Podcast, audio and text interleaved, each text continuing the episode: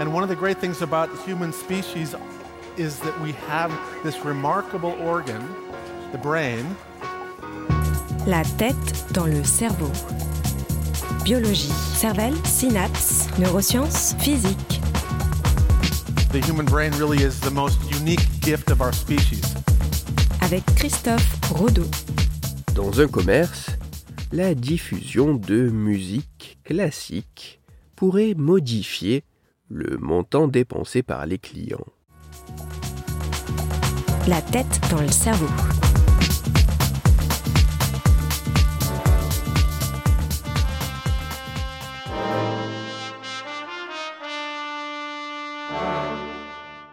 Pour le grand public, la musique classique peut se définir comme l'ensemble des morceaux musicaux créés par les grands compositeurs des quelques siècles passés.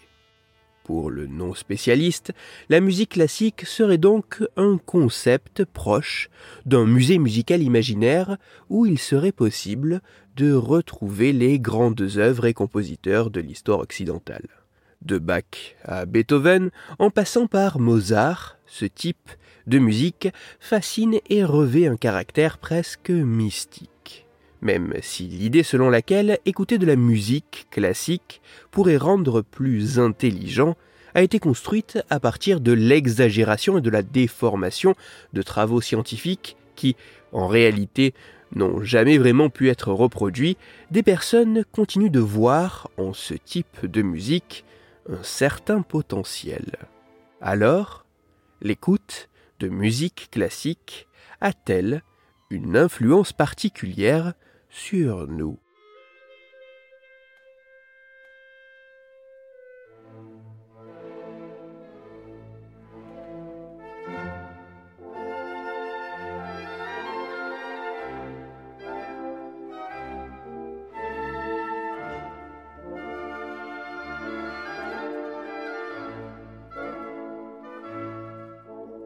Afin de s'intéresser à l'impact potentiel de la musique classique sur nos comportements, des chercheurs britanniques ont mené une expérience dans un restaurant.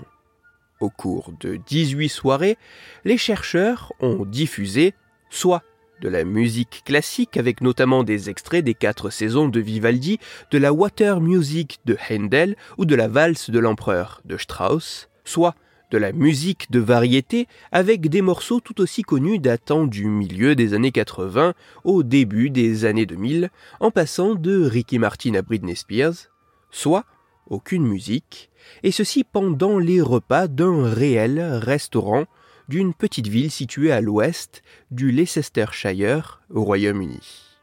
Au total, sans même le savoir, près de 400 clients ont participé à cette expérience pour laquelle, à l'exception de l'ambiance musicale, tous les éléments du restaurant tels que l'éclairage, la décoration, la température et le menu étaient identiques. Lors de cette étude, les scientifiques ont comparé en fonction du type de musique diffusée les dépenses effectuées par les clients, que cela soit pour chaque élément du repas, entrée, plat, dessert, café, boisson, ou pour le montant global moyen dépensé. Les résultats de cette expérience sont particulièrement intéressants.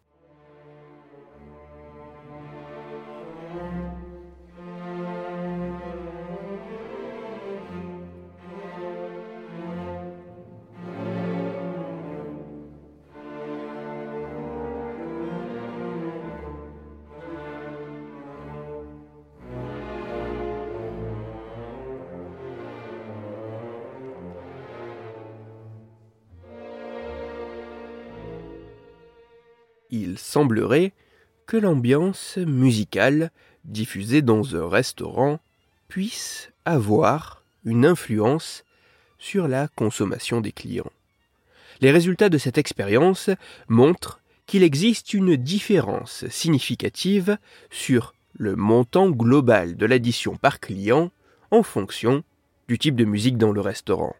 Précisément, comparé à une musique de fond de variété, ou à une absence de musique, les clients ayant mangé dans une ambiance de musique classique dépensent en moyenne près de 10% de plus.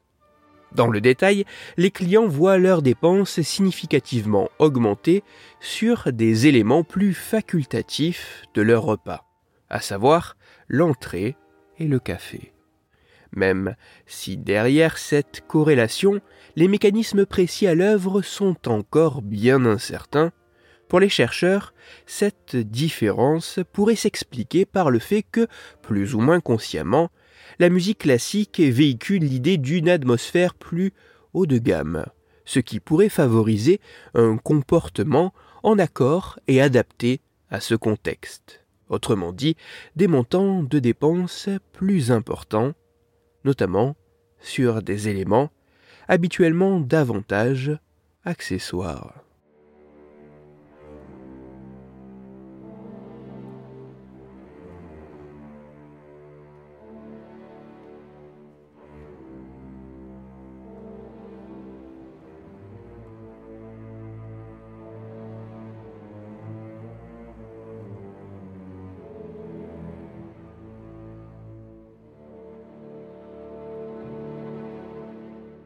La musique classique peut se définir de manière assez générale et populaire comme l'ensemble des morceaux musicaux créés par les grands compositeurs des quelques siècles passés.